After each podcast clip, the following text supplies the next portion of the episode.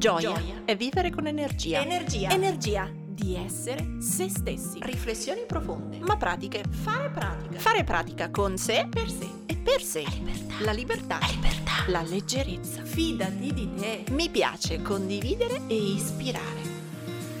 Ciao, sono Silvia del Corpo e la Mente, psicologa e psicoterapeuta.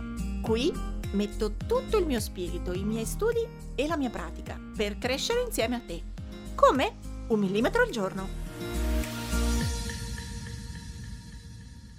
E continuiamo il tema del giudizio, della paura del giudizio. Se nella puntata precedente abbiamo parlato di quel presupposto, quella cosa che devi sapere sempre, sempre, sempre ogni volta che vai incontro a una cosa nuova o una cosa che ti fa paura, quindi se lì c'era un po' il mindset generico da tenere a mente, qua andiamo ai consigli pratici.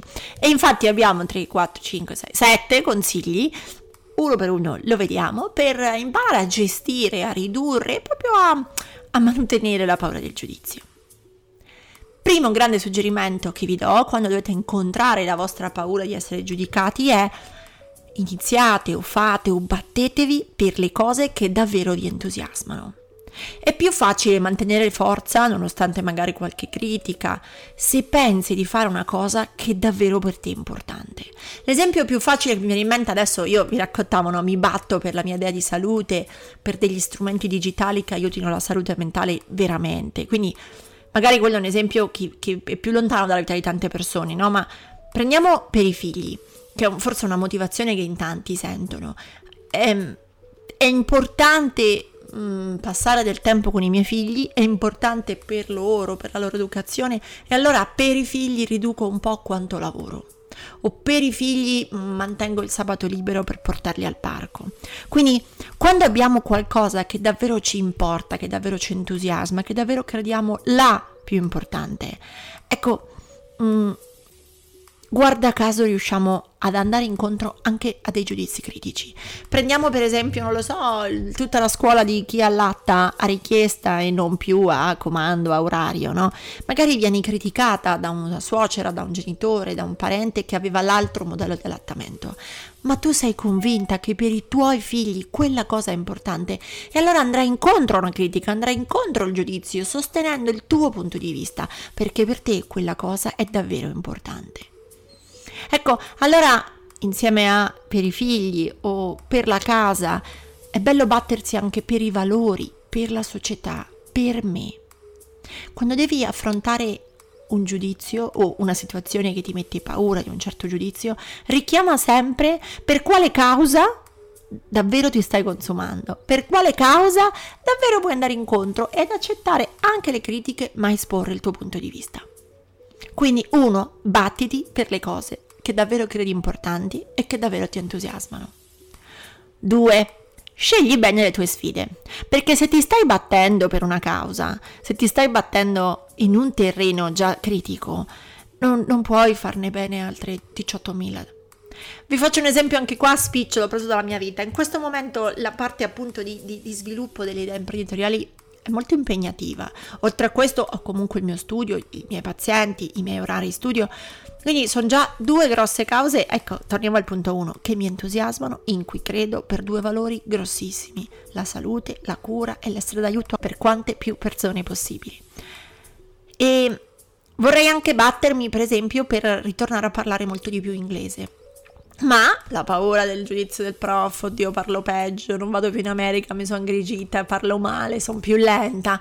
In questo senso, questo terzo banco di prova, questa terza fonte di giudizi interni o esterni, questo terzo dubbio, questo terzo confronto è troppo. Non posso avere un altro fronte aperto dove mi sento scarsa, debole e, e sentire feedback e, o critiche, magari neanche che l'insegnante mi critica, ma che io penso che lui mi critica. Quindi scegli bene dove dedicare energia. Nel mio caso ho scelto che l'inglese questo semestre, per quanto vorrei farlo, non ci sta, perché non ho abbastanza energia mentale per sostenere tre battaglie contemporaneamente. Quindi ecco a te il secondo suggerimento. Scegli bene le tue sfide. Scegli dove dedicare energia, perché è onesto, siamo onesti. Non puoi averla per tutto. Scegli dove sporti i giudizi e dove giochi comodo. 3. che torniamo, come dire, è il consiglio più giusto e più indicato anche rispetto alla puntata precedente. Allenati a superare la paura del giudizio. Anzi, no, diciamola meglio. La paura resta.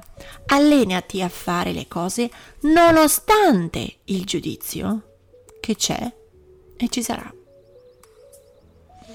Perché le persone giudicano, certo, soprattutto se si parla di lavoro o se si parla di uno sport, esistono i momenti di gara, esistono i giudizi e in realtà per come siamo fatti con i nostri neuroni giudichiamo anche quando non vorremmo, la famosa prima impressione, giudichiamo perché è un meccanismo di difesa, è attacco-fuga, è mi piaci, mi avvicino, mm, no, qualcosa non va, mi allontano, quindi il nostro cervello giudica, se così si può dire, in una frazione di secondo.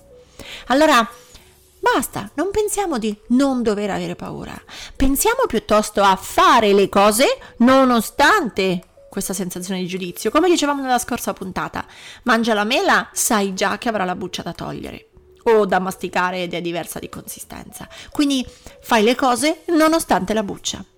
E su questo ho tre sottosuggerimenti.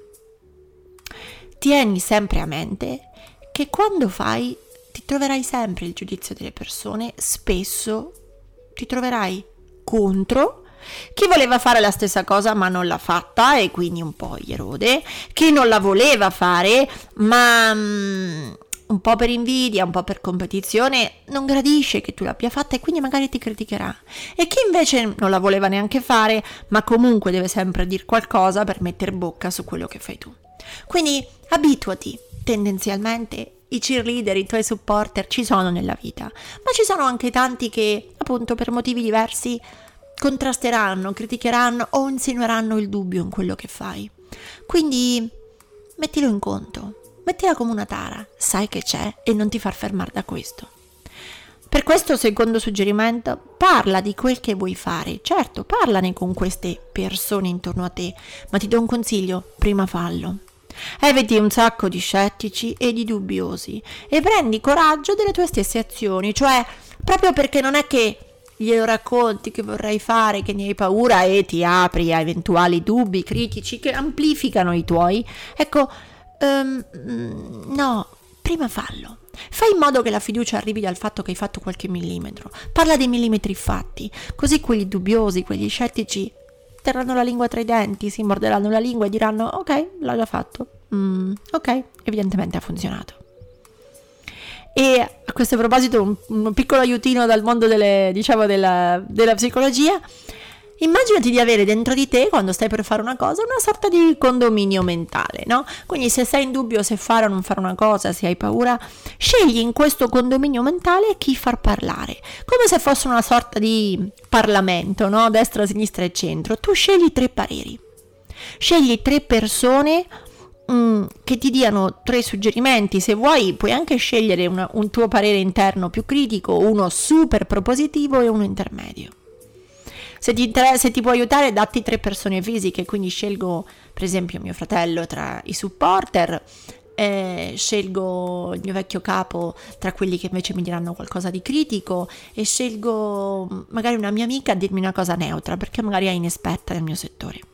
Ecco, dai voce ai tuoi punti di vista più critico, al punto di vista più propositivo e più sicuro di te e il punto di vista più neutrale imponiti di ignorare tutti gli altri pareri.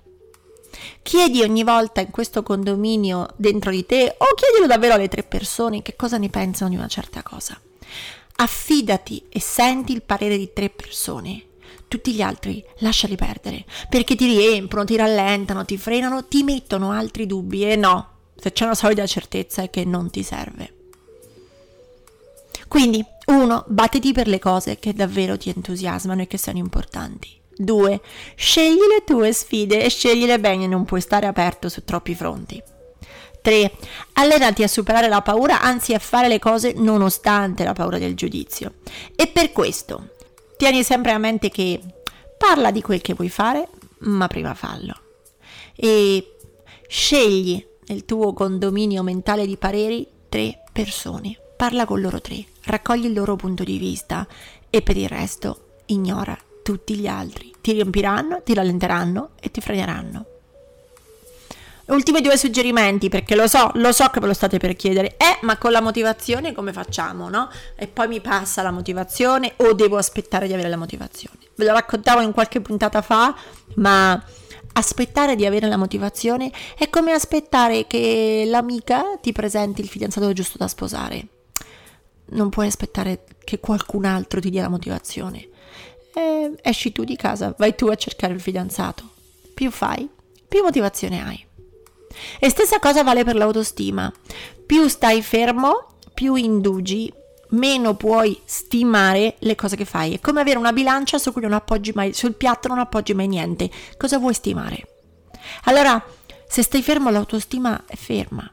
Se fai cose, l'autostima ha dei banchi di prova, ha un piatto della bilancia che soppesa qualcosa e puoi dirti va bene o va male. Come vi dicevo io per gli hackathon, qualcuno ne perdo, uno ne vinco, qualcun altro è un banco di prova ma comunque stai migliorando. Più fai, più migliori. E quindi comunque avrà senso e avrà senso per la tua autostima. A proposito di motivazione e autostima, ci faremo una puntata dedicata perché è sempre, sempre, sempre un tema che torna, me lo chiedete spessissimo anche su Instagram, quindi tornerà. Ma non abbasserai la paura del giudizio non facendo, anzi diventerà un demonio sempre più grande perché diventerà sempre un giudice più grande, più potente, più forte a fermarti nell'inglese e poi nella danza e poi negli hobby e poi nello sport e poi, e poi nel lavoro, quindi impara a fare le cose sapendo che c'è questa buccetta, c'è il giudizio, le persone sono critiche, ma tu nel dubbio fai. Ora tocca a te Metti in pratica il tuo millimetro e condividi questa puntata sui tuoi social con l'hashtag un millimetro al giorno. Tagga il corpo e la mente così potrò seguirti anch'io. E ti ricordo che mi trovi su Instagram, YouTube e Facebook sempre come il corpo e la mente. Se vuoi aiutarmi, lascia una recensione a questo podcast. Ogni tua parola è preziosa, è preziosa. Ci sentiamo al prossimo millimetro.